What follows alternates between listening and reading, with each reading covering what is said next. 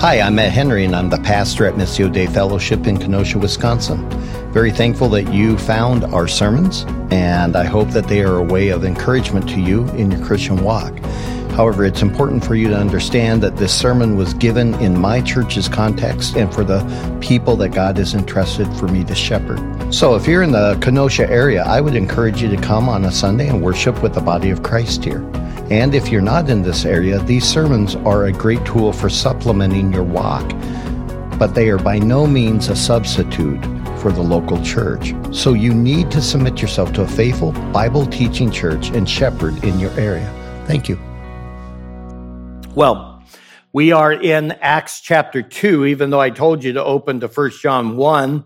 But Acts 2, we we're doing a two part series on just verse 14 about having uh, the, the experience of what's happened in Acts take place where everyone, if you remember, the Spirit came upon them. They were filled, which is that unique divine empowerment of the Spirit. And as a result of that, they began to speak in other languages, foreign languages, languages that the other Jews that were there at the temple on the day of Pentecost could understand because they had traveled from all around the world. And these were people who spoke various languages and now they could hear it. And these were people who were from Galilee speaking these languages, which is something that they knew was not possible. As a result, people are wondering what's going on. They're thinking maybe uh, they're drunk. And so Peter stands up and he raises his voice and he begins to preach in verse 14. And before we got into that sermon that he preached, the very first sermon in which uh, that he gave to not only those who were believers, but to many who were not believers on that day where the church was born, before we got into the very essence of what he was saying, I wanted to talk to you about how God saves. God's method in saving, and it is through preaching. And so we see Peter here standing, beginning to preach. This is a man who was once an argumentative man, a man who was filled with fear. Now he is filled with boldness. And in the midst of the crowd, he begins to expound the Holy Scripture with the goal to point them all to Jesus Christ. But what we want to see today is that the method that he was using is that of preaching. We want you, I want you to come to certain conclusions with regard, regard to how are people converted or how are they saved. Now, last week I gave you two out of three key reasons for the centrality and the necessity of preaching. And today I want to give you the final one. The last week, though, we dealt with that grim reality in which every human finds himself. And what I said is that there were impediments, which is really a nice word for massive, insurmountable barriers that every human faces, and sadly, they're not even aware of.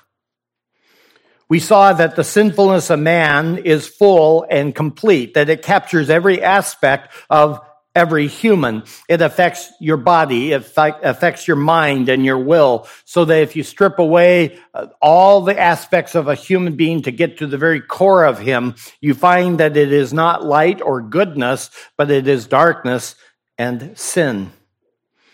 And therefore, by nature, you and I live under the dominion and the power of sin. That we sin because we are sinners, not the other way around.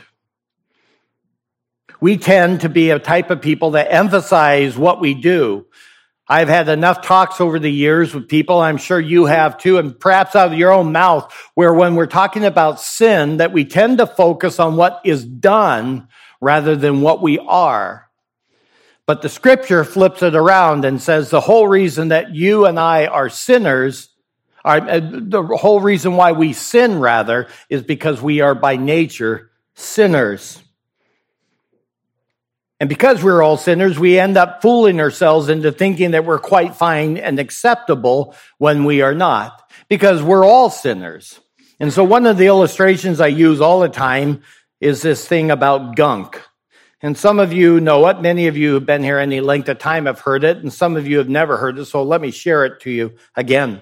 I developed this illustration back when I was a jail chaplain in LA because I was in what was called the Supermax jail, and that was where the worst of the worst were kept.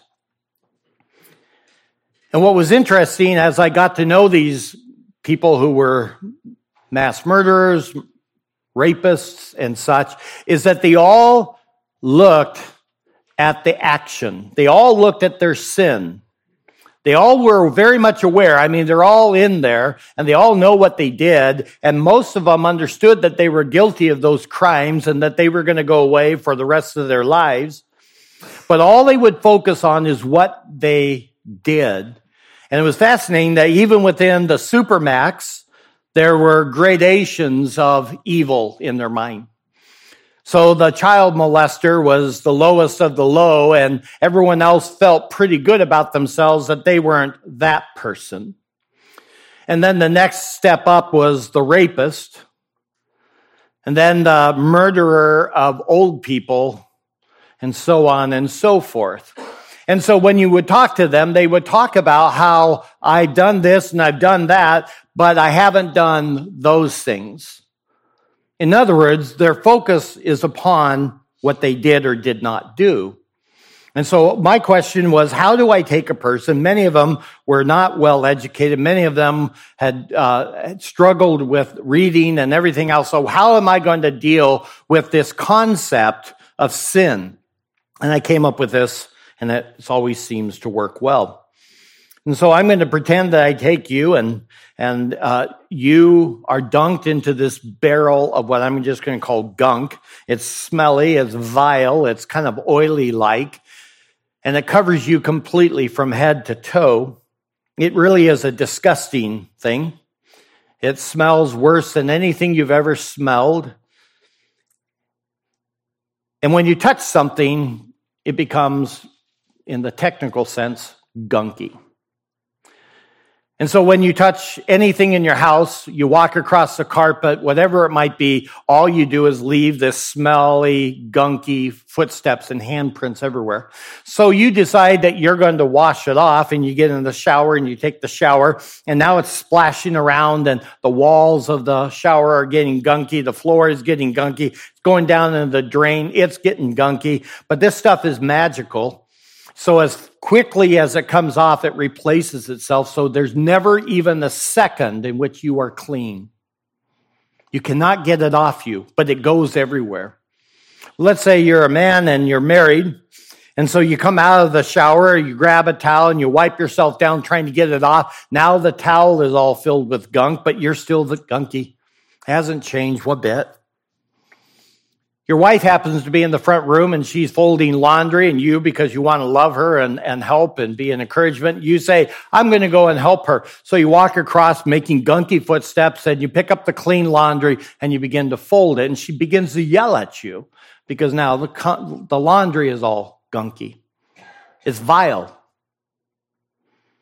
But let's make this even more magical and that it sucks into the very pores of your being. So that now not only is the exterior of you gunky, but it goes right down into the core of your being to the very thoughts themselves. That even your thoughts are covered in the gunk. And in fact, the fountainhead from which your thoughts spring, your intentions, that that too is gunky. Your dreams are gunky. Your words are gunky. Everything in you is gunky. And so you look at your wife and you're trying to say the right words and they are the right words. You say, I love you. But comes out covered in the gunk. And she, she looks at you with revulsion because you said the right words, but they're covered in filth. Now, if it was just you, you would be very much aware of your gunkiness and the rest of the people would. But the hard reality is that all of humanity is that way. All of us are gunky. All of us have this sin. That's all it is. That's at the very core of our being. And as a result, even when we do good things, it's covered in the filth. And the intentions of doing those good things are covered in that filth. And there is but one being who is not that way, and that is God. And so at the end of our life, having labored so hard to do good things and to impress God and to show him how serious we are about him, we have all of these gifts that we have arranged and, and we present to him and say, see, see what I've done for you. And all he sees is the filth and the gunk of what we are as sinners. That is the reality that everyone has. Whether you like that or agree with that, that's what the scripture declares, and that's what we spent last week looking at. Along with that, though, we saw a second reality that presses upon the whole of humanity as a group and as and, and as individuals, and that is that on top of that, in, in possible barrier of our sinfulness, is the blinding work of Satan himself we found that the whole of humanity lies in the lap of the evil one, that we literally walk under and in the power and the influence of Satan. So again, we have people and they're like, well, I don't think I'm that bad. Well, that's fine, but you are literally a gunk factory. You're a factory of sin and you live and function and breathe under the will and power of Satan himself. And so he blinds us, the scripture says, to the beauty and the glory of Christ. And we saw that in 1 Corinthians, if you recall. Elsewhere, the Bible describes us as blind due to our sinfulness. But on top of that, Satan doubly blinds us. And so we believe his lies, we believe his distractions, we believe his tricks. And you all know what I'm talking about. As you share the gospel with people, you are always seeing people deflected and distracted, sometimes just outright offended by what you say. And that's just simply their own sin and Satan himself at work. Some of the deceptions that people will believe is that some will say, well, I just don't think there's a God. I'm just going to make him go away in my mind even though your own heart knows that that's not true. Our eyes behold the mysteries of this universe and of creation. We see the complexity that is built into the most simplest of creation. And our hearts know that there is a God, but we say, no, there's not. Others, we say, well, we believe that there's a God. We're willing to consider that there's a God. We're, we're much better than that person. But that we conclude that he is uncaring and uninterested in us. He's far away. Or we determine that there is a God, but he is an evil, hateful God, and that there is no way that we would grant him our love or obedience. Or we conclude that there is a God and that believing and following Jesus as Lord would restrict our joy. How many of you have faced that perhaps at some point in your life where people were calling you to come and submit yourself to Christ and you were saying no because you thought it would take away all the things you loved, all the things you delighted in, that, that following Christ was a life of rules that would rob us of joy. Whatever it is, there's a countless number of deceptions that we will believe that Satan will feed us. We just will buy it because our own heart is already broken and dead in sin. And so the scripture says that anyone who does not know and love Jesus Christ is found to be a believer of lies because their heart loves darkness rather than life and light. So that, that's an essence of what we talked about last week. One aspect I did not cover, I want to cover very quickly by way of still in the introduction, and that is what I call the hangover of sin. The hangover of sin. This is with regard to those of you here who are Christians. When you're a non Christian, you're dead in your sins. You're not sick, you're literally dead in your sins. But as a Christian, you're alive in Christ, but we have this hangover of sin. And so this is the one who believes the gospel of Jesus Christ. He's been forgiven of his sin. But though we have been saved from the power of sin, we have not been saved from the presence of sin. That will only come when we either die and are in the presence of Christ in heaven or he returns.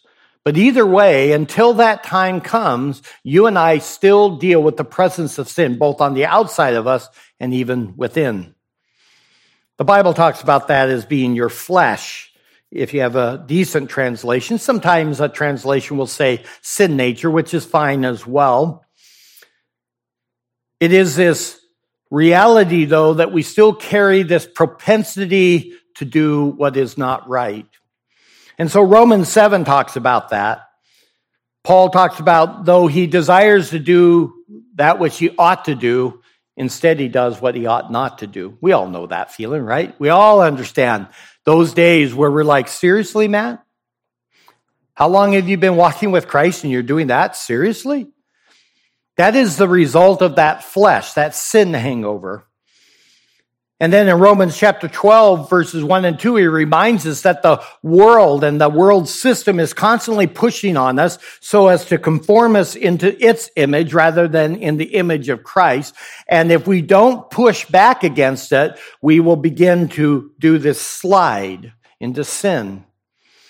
And the way that we push back against it, he says, is by daily renewing our mind with the word of God. For some of you, you understand that. You've seen it in your life where God just does this amazing work to consistently remind you of his sufficiency, of his grace, and of your need for him, just because you're, you've made it your habit to be in the word. And some of you, you still will not believe us when we say you need to be in the word. You need to be thinking about the word and reading the word and doing what the word says and praying back to God what the word says so that you can push back against what the world is pushing on you. Well, First John chapter 1 is actually helpful, helpful in this. So hopefully you've turned there. Let me get there myself. In First John 1, 8 through 10, John says in verse 4 that his joy is not yet complete. And the reason it's not yet complete is that the Christians, the readers, are not living as they ought. And as a result, he instructs them like any good pastor or shepherd would do. And in instructing them, he also instructs you and I. And he makes it clear in verses five and six that a lifestyle of sin is not indicative of life in Christ. He, he makes it very clear in verses five and six that one cannot continue in the unbroken sin and also claim Christ. But then in verse eight, he says this, if we say that we have no sin, we are deceiving ourselves and the truth is not in us. And if we confess our sins, he is faithful and righteous to forgive us our sins and to cleanse us from all unrighteousness. And if we say that we have not sinned, we make him a liar and the word is not in us. So he says, if you are one who says that you have not or do not sin, then you are a liar and that you are deceiving yourselves. So the reality is that everyone in this room, as a Christian, I know for a fact is a sinner and you sin. I know that because the scripture tells me that not just because of my own experience, that you're looking at a man behind this pulpit who is a sinner. And any of you who do not say that you're a sinner, you're just lying to yourself and you're lying to everyone else. Most importantly, you're living a lie before God. So what is the answer? Well, the answer is not try to pretend you're not a sinner, not try to make excuses, but rather confess. Verse 9, you're going to confess your sin, right? Because there you find forgiveness. The mark of a true believer is not that he doesn't sin, but that when he sins, he freely goes back to Christ and confesses, which is simply to agree with God that what is sin is sin. I say this a lot Parents all the time are frustrated with their children, and I understand why, because they're children and they can be downright obnoxious at times, just like you were when you were a child. And you can get frustrated. You can begin to think that somehow they're, they're a, the problem and that they, they pretend like they're not doing things wrong. And my question I always ask parents is when was the last time you confessed your sin to them? I just ask you, men, women, young or old, I ask you, when was the last time you spoke to your child about your sin? When did you say, Forgive me? My attitude was wrong. My words were wrong. My heart was wrong. Do you reflect that? Or are you the liar? Are you the liar who says to your children, I do not sin? The cure is simple. We confess our sin. And then in verse 1 of chapter 2, we have something that we always have to remember. My little children, I'm writing these things to you that you may not sin. That's what he wants, is we want you to grow in holiness. And he says, if anyone sins, we have an advocate with the Father, Jesus Christ, the righteous. His desire is that you not sin. That's my desire that you not sin. Hopefully, it's your desire is that you do not sin, but the reality is you will sin. And when you sin, you confess. You agree that what you did was wrong, and you know that you have a perfect advocate on your side, Jesus our Lord. And so, even as Christians, we find the battle to be a very real and constant battle. Satan is hurling his evil at us like fiery darts. He seeks to disrupt us. He seeks to divert us from looking to Jesus and his forgiveness every day. That's what he's doing to you. If you are not given to confession, you are listening to Satan and his lies because Satan will tell you, don't confess. Why are you confessing something that you've confessed 10,000 other times? Stop confessing. You're just boring God. And God says, if you sin, confess your sin. How many times? Until you die. And so, what happens is when we start to listen to Satan and we allow our sin to take control of us and we submit to it as a Christian, what happens is pride comes into our heart and our life. We think that we have it all together because we're not like that person over there. That we don't need somehow to have fellowship with one another. We don't need to feed upon the word of God. We don't need to pray. We don't need to sing. We don't need to help and encourage one another because we're full of pride. This sinfulness of uh, in our hearts also leads to pride for the preachers in the pulpit, where they begin to abandon the only tool that God has given to them to rightly battle sin in their own hearts and in your hearts. And that tool is the light of truth or the word of God. Only the word of God enlightens the heart of man, and only the word of God pushes back the darkness. And when you show in your life and actions that you don't need the word of God, it shows that you have bought into a lie. And when the pulpit decides it will not preach the word, it shows that the preacher has bought into a lie because the only tool that God has given to us, and that's the point of this message, the only tool that is able to take a heart dead in sin and make it alive in Christ, and the only tool that can take a saved heart and conform it into the image of Jesus Christ is the Word of God. And so today, what we will do is shift from the problem to the means of salvation. Why? Does Peter get up and preach? Why? Why didn't he go and just sit there and have a dialogue? Why didn't he have a conversation with the people? Why didn't he just start inviting them over to the house for dinner and, and maybe they could find an opportunity to talk? Why did he stand and preach? Because it is the preaching of the word that is the means of God to convert sinners and to bring maturity to those who are in Christ. So, with that in mind, we have to come to grips then, beloved, with this reality of preaching. And we must see that it is of the utmost necessity, or you and I will be led astray quite easily.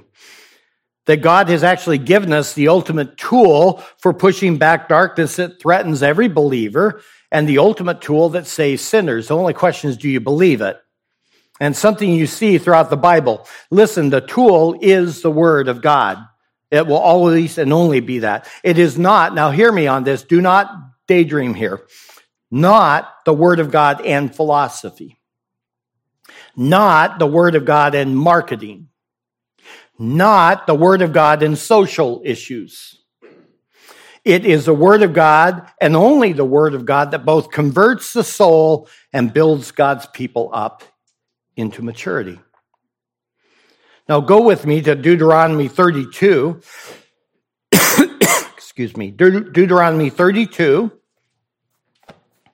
Genesis, Exodus, Leviticus, Numbers, Deuteronomy. It's the fifth book of the Bible.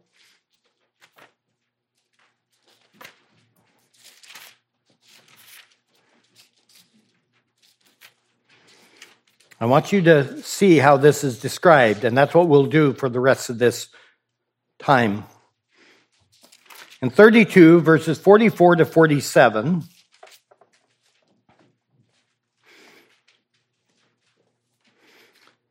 with Moses, it says, Then Moses came and spoke all the words of this song in the hearing of the people, he with Joshua, the son of Nun, when Moses was finished speaking all these words to all Israel, he said to them, Take to your heart all the words with which I am warning you today, which you shall command your sons to observe carefully. So, parents, take note of that. That's your job. Which you shall command your sons to observe carefully, even all the words of this law. For it is not an idle word for you. Indeed, it is what? Your life. And by this word you shall prolong your days in the land which you are about to cross the Jordan to possess. Moses is about ready to die. He is not going to be allowed into the promised land, and he's finishing his final message to the people. And he has his word that came to Israel from God. He describes it as the law, which is not just simply a series of rules, but rather it is the rule by which God's people are to arrange themselves under, that this is how we live in light of who God is.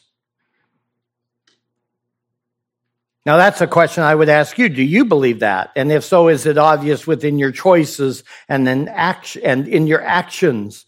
In other words, are you ordering your life in accordance to God's revealed will, what he has given in the word? That's all Moses is saying. He's not saying to them, Hey, do whatever you think would be best. Rather, he has given the fullness of God's revelation at that point. And now he tells the people, go and do it. Go and do that. And not only for you to go and do it, but your children are to do it. Let me ask you this, parents. Do you train your children daily to walk in the ways of the Lord? Do you train them instead to be unbelievers? I, will, I would argue that many Christian parents inadvertently teach their children to be, un, uh, to be unbelievers by the choices being made. What is the atmosphere of your home? That your children breathe every day? Is it literally the Word of God? What is the atmosphere that they're breathing elsewhere? For Moses, he says, Here are the words, it is the law of God. You arrange yourself under them and you teach your children to do it, and God will bless you in light of it. It's just the word, no other tricks, nothing else. Just simply do what God shows you to do. Now go over to Psalm 19, a, a well known psalm. We've preached out of this many a time. Psalm 19, verses 7 to 14.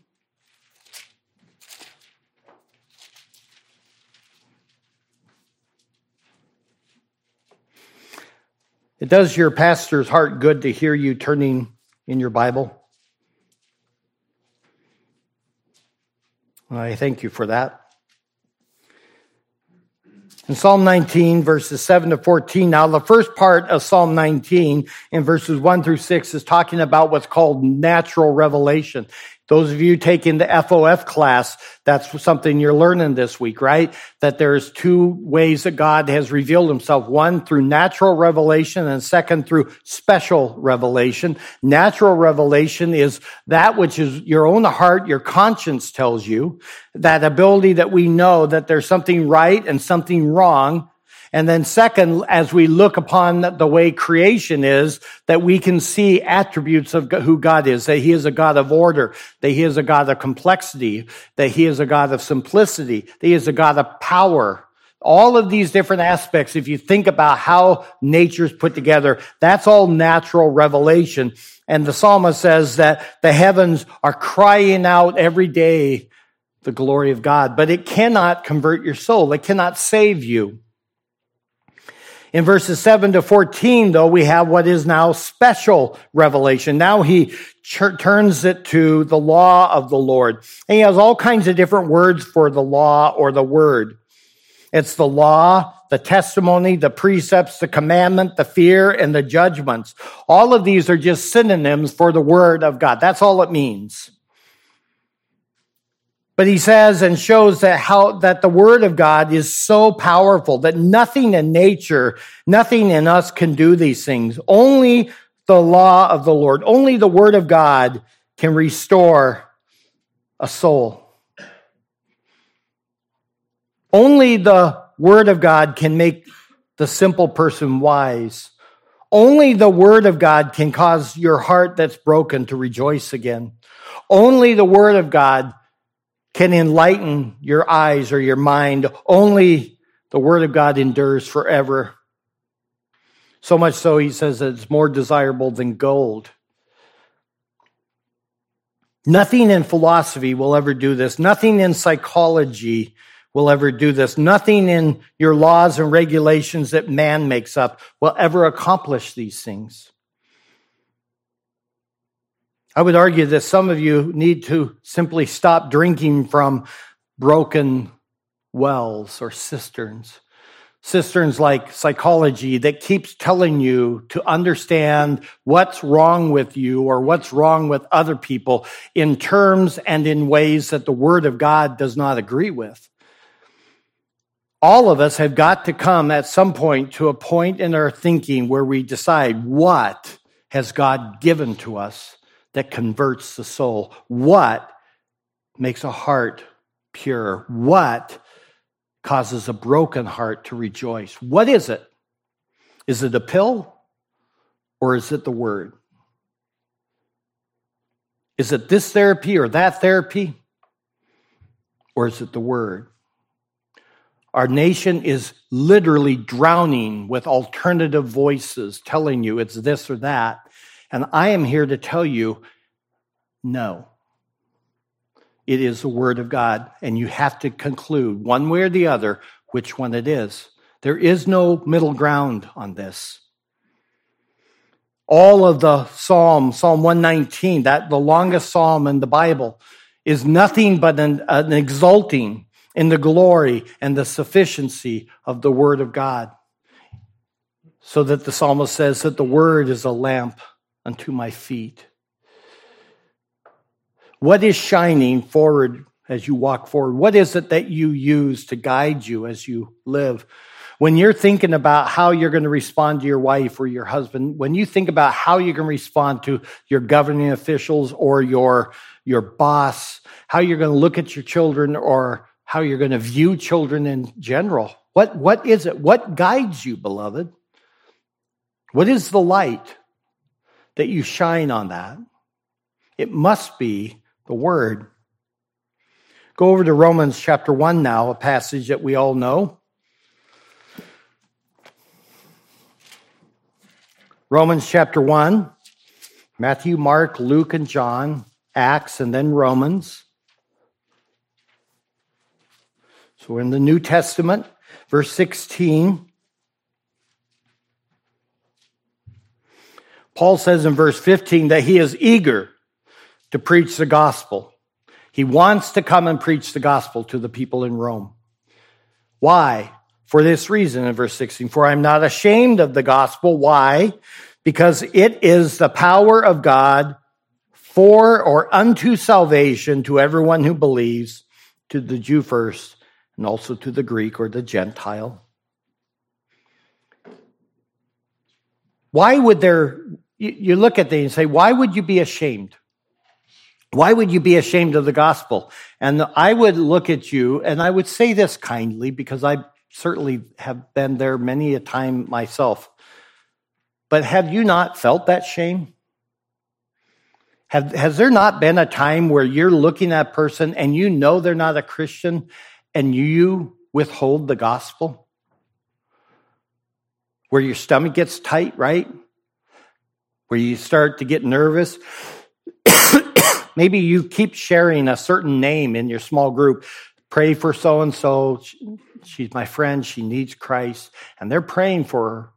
And God gives you many an opportunity to be with your friend, but you never get around to actually open your mouth.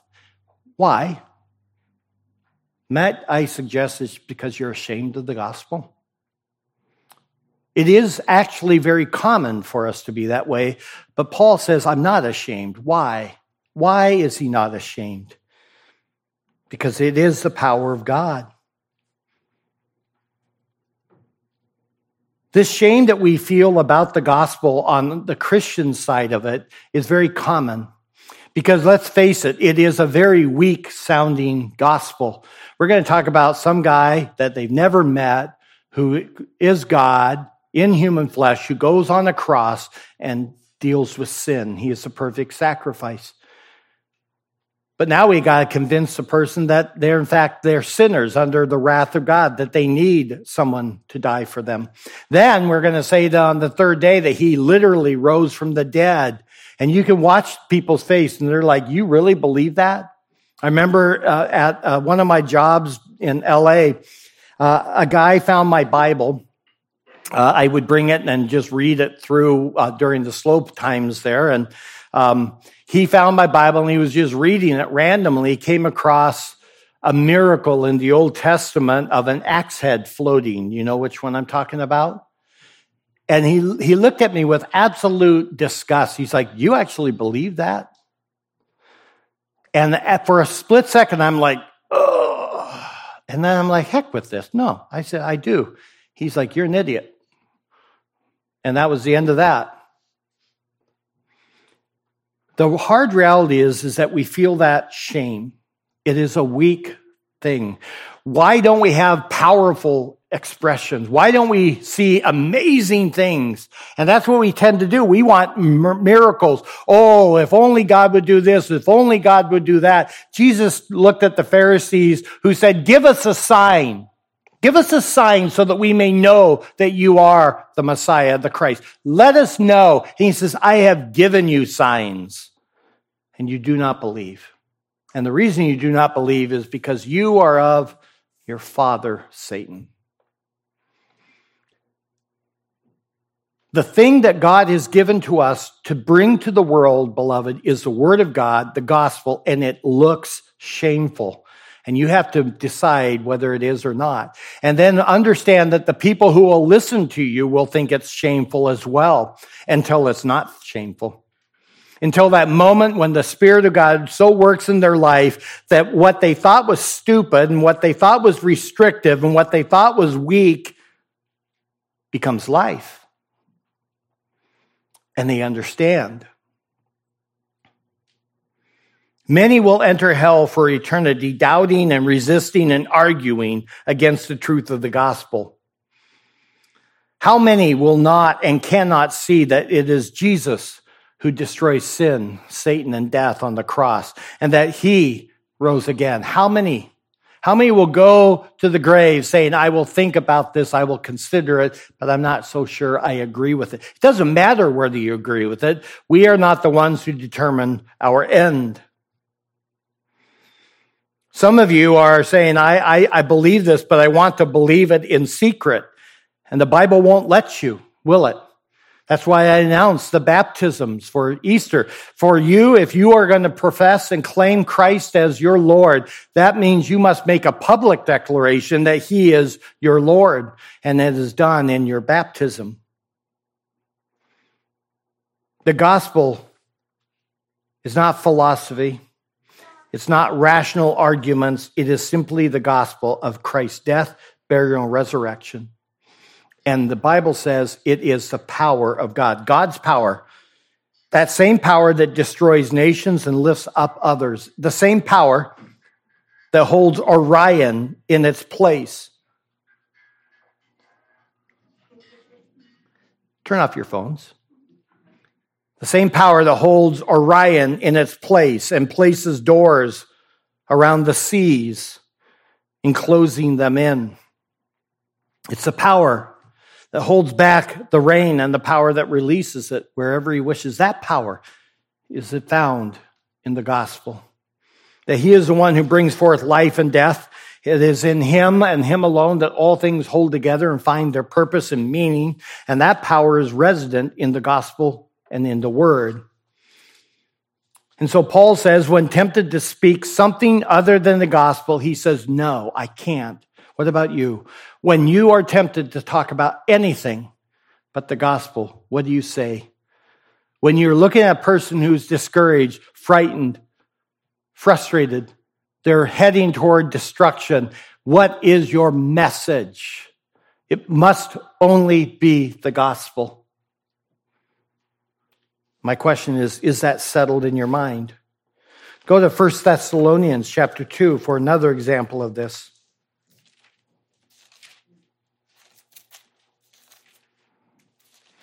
1 Thessalonians chapter 2, verse 13.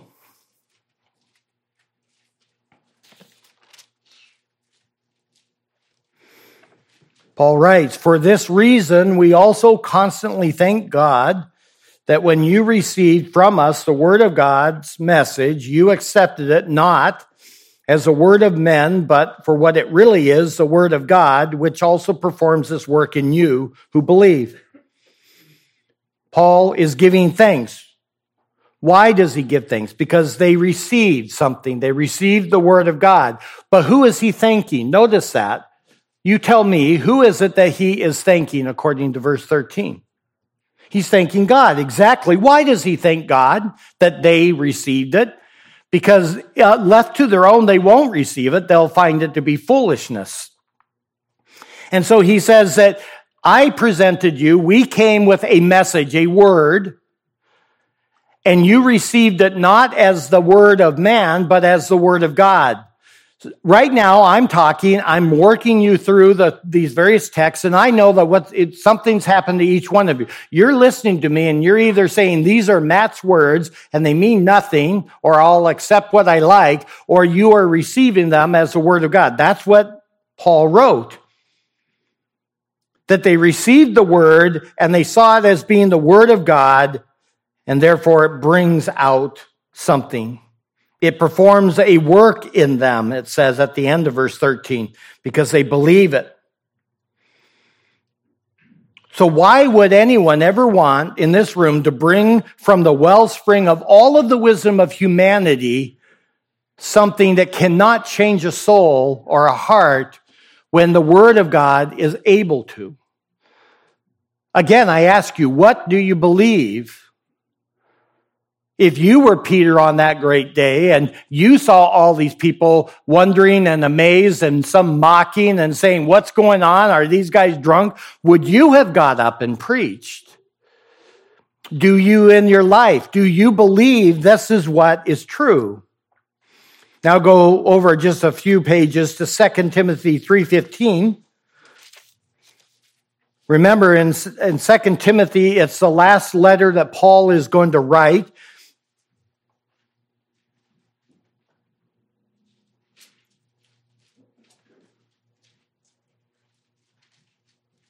In 2 Timothy 3:15 he says this that from childhood you have known what the sacred writings which are able to give you the wisdom that leads to salvation through faith which is in Christ Jesus.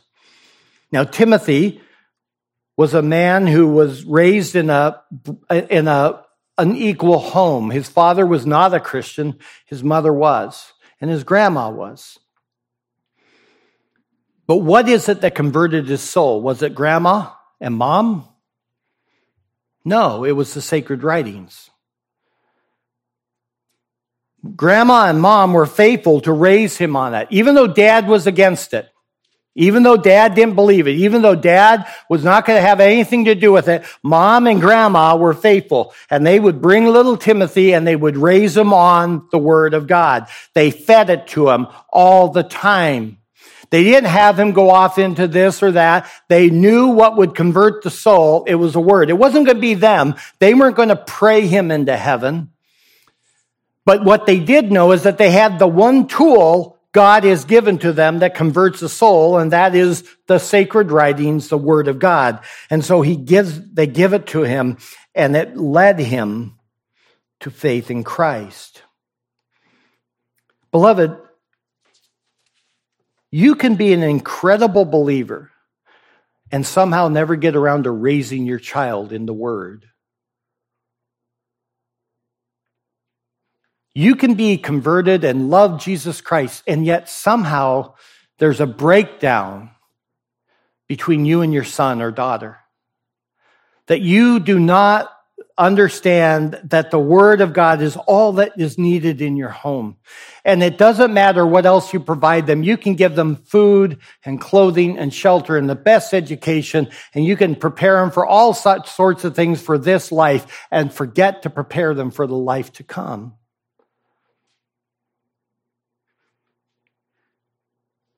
Your example is never going to be more powerful than the word. How many of you have maybe bought into that lie that, that if they see you, that somehow they'll believe because they see you live a certain way? Beloved, that's not where the power of God resides. The power of God unto salvation is not in what you do or don't do. The power of God unto salvation is the word of God. Go to Hebrews. So a few more pages back to Hebrews chapter 4. You know this passage. Verses 12 and 13. He says, For the word of God is living and active and sharper than any two edged sword, piercing as far as the division of soul and spirit, both of joints and marrow, and able to judge the thoughts and the intentions of the heart. Therefore, no creature is hidden from his sight, but all things are open and laid bare to the eyes of him with whom we have to do. There's a parallelism that's not really obvious at first. In verse 12, he talks of the word of God. And then verse 13, he shifts from the word to the God of the word. That word sword really should be a dagger or a scalpel. It's, it's a term of precision.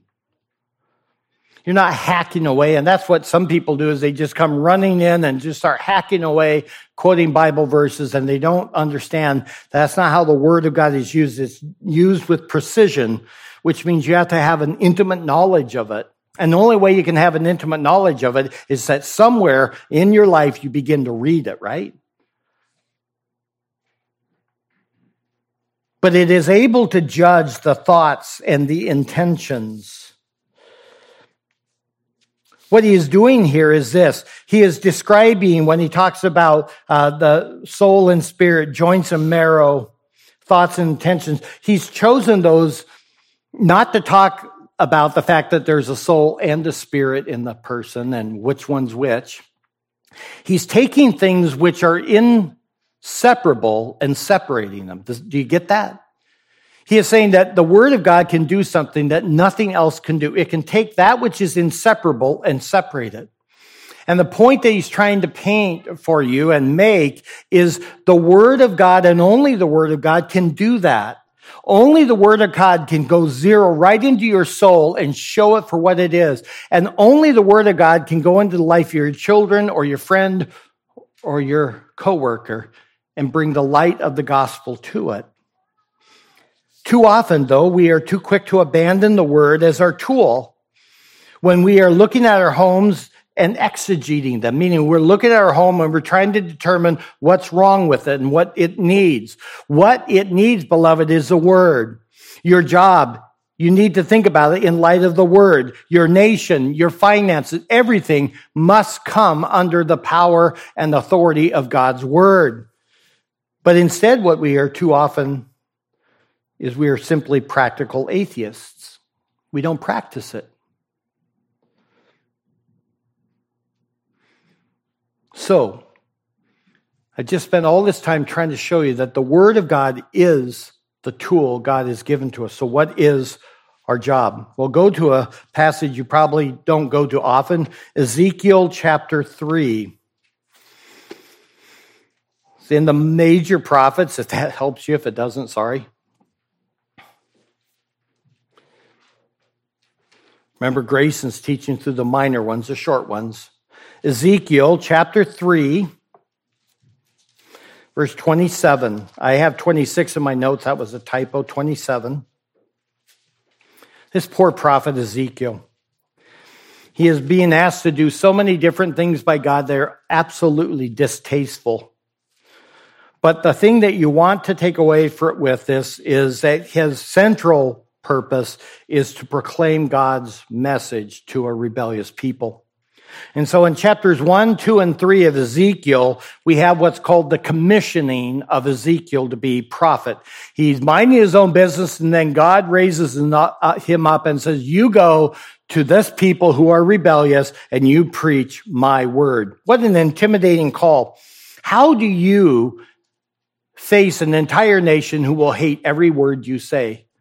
What a life that he was given. He, he was given not a life of joy and luxury, but one of misery. You go to this people who hate me, but should love me, and you preach to them.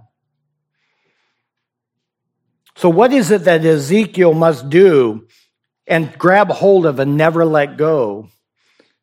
It's this. Verse 27.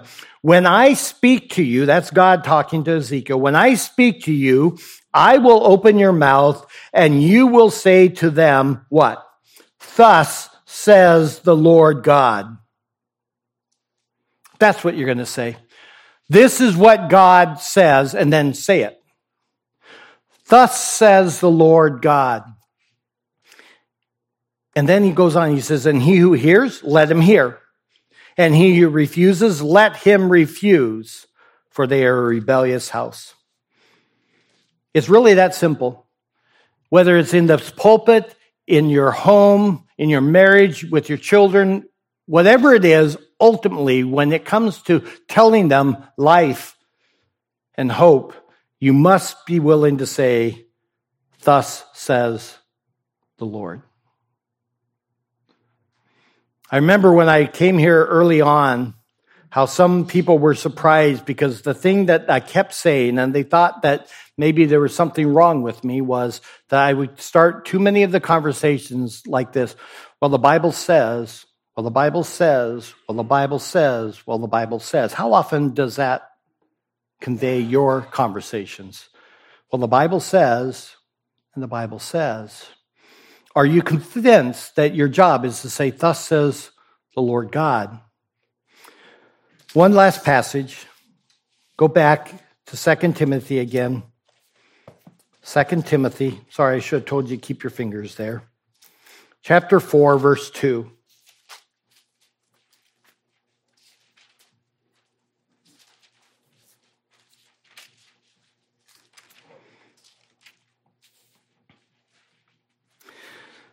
Paul's last letter, as I said, he's going to die. He knows that he's just waiting to die. He's going to have his head cut off. And he writes one last letter, and it's this letter to Timothy. So he's not just chatting about the weather. He's not talking about the latest philosophy or the cool therapy. He is burdened that Timothy keep in mind that which is absolutely important. What would you say or hope you would say on your deathbed? What do you want to be known? I've sat on enough deathbed situations and I have seen people do the stupidest of things. I've watched them gasping for breath and then they crack a joke. It's like, what a fool. What a fool. Why would you, in your last breath, decide that a joke is what is needed? Is there not someone in that room that needs to hear what's true? Others have uttered invective and hate and they slip off then into eternity. What is it that you have set in your heart? What do you want to be remembered by? Some of you are getting old. You may not know this, some of you young people, but we're all getting old. Have you been preparing your soul to die? Have you? What will you be known for? A bitter man or woman, angry and spitting? Or a man or woman full of grace?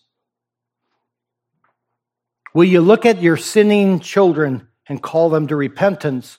Or will you look at your beloved spouse and remind them of the love of Christ? What will you say? Well, Timothy says this. I mean, Paul says this to Timothy. He says, Preach the word. Nothing else. Preach the word.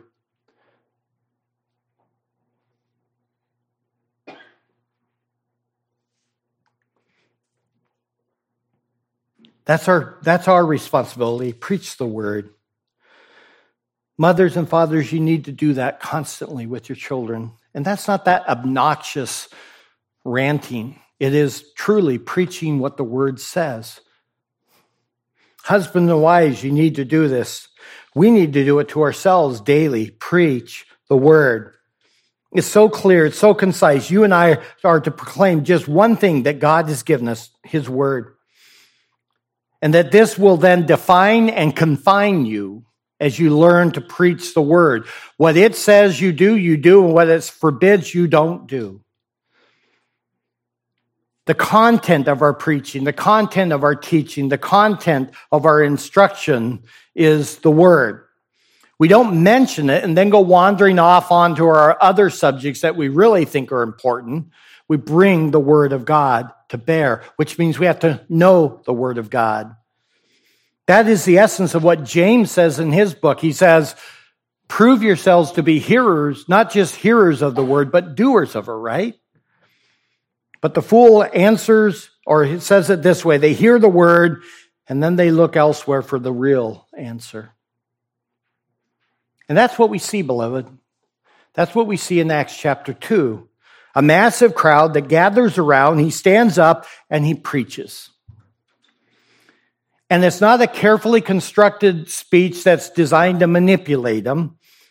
It's a scripture infused, scripture informed message. And he does it without fear. He preaches without any vagaries. He doesn't hedge. He does, doesn't equivocate. He knows he's going to say things that will offend them and he doesn't care. He's got to preach the word. And so he tells them what the word is actually saying. He says, what you see happening in front of you, the word tells us what it is. And then he tells them about Jesus and he tells them about what the scriptures say about Jesus. He tells them about what Jesus did and then he tells them what they did to Jesus, right? That Jesus came, that he became their sin bearer, but he also makes it brutal. He's like, and you crucified him. You did not accept him for who he was. You crucified him. And then he makes it even worse and he tells them, and the problem is he didn't stay dead because God raised him from the dead. So the one you killed thinking you were dealing with your problem is back and he will return to judge you. Peter is like Ezekiel. He doesn't care if they listen or don't listen. He just cares if he's faithful. He preaches, and then something happens for some of them, and they're convicted, and they say, What must we do? And he says, Repent and be baptized in the name of Christ. So he's just like Ezekiel. If they hear, let them hear. If they refuse, let them refuse. It's not his problem. That's God's. The one thing he must do is preach the word. Or as I say it often, preach the word and then just let the chips fall where they may. So, what are we going to do for the rest of 2021 if the Lord tarries? It is my heart that we recommit ourselves again to that task as a church and as individuals, as households, to be a people who are of the word and only the word. Let's pray. So, Father, I do pray that we would examine our souls as to whether or not we really believe the word. Is it really given to you? And is it without error? And is it authoritative? And is it able to convert the soul? Father, that moms and dads, young ones and old ones in this room would again remind themselves that this is where we are to find ourselves every day in the Word. Convert our souls toward that, build us up in the Word, allow us to become more conformed through it into the image of our beloved Savior. Take the one who does not know Christ here and let them be convicted. Let them see and to know that in Jesus comes life or judgment. And let them flee to Christ for salvation. We thank you for your word. We thank you for your grace and how patient you are because we are but dust, foolish and prone to wander. Thank you for the Spirit who continues to protect us and keep us safe until that day of redemption. Let us walk in that truth in your Son's holy name. Amen.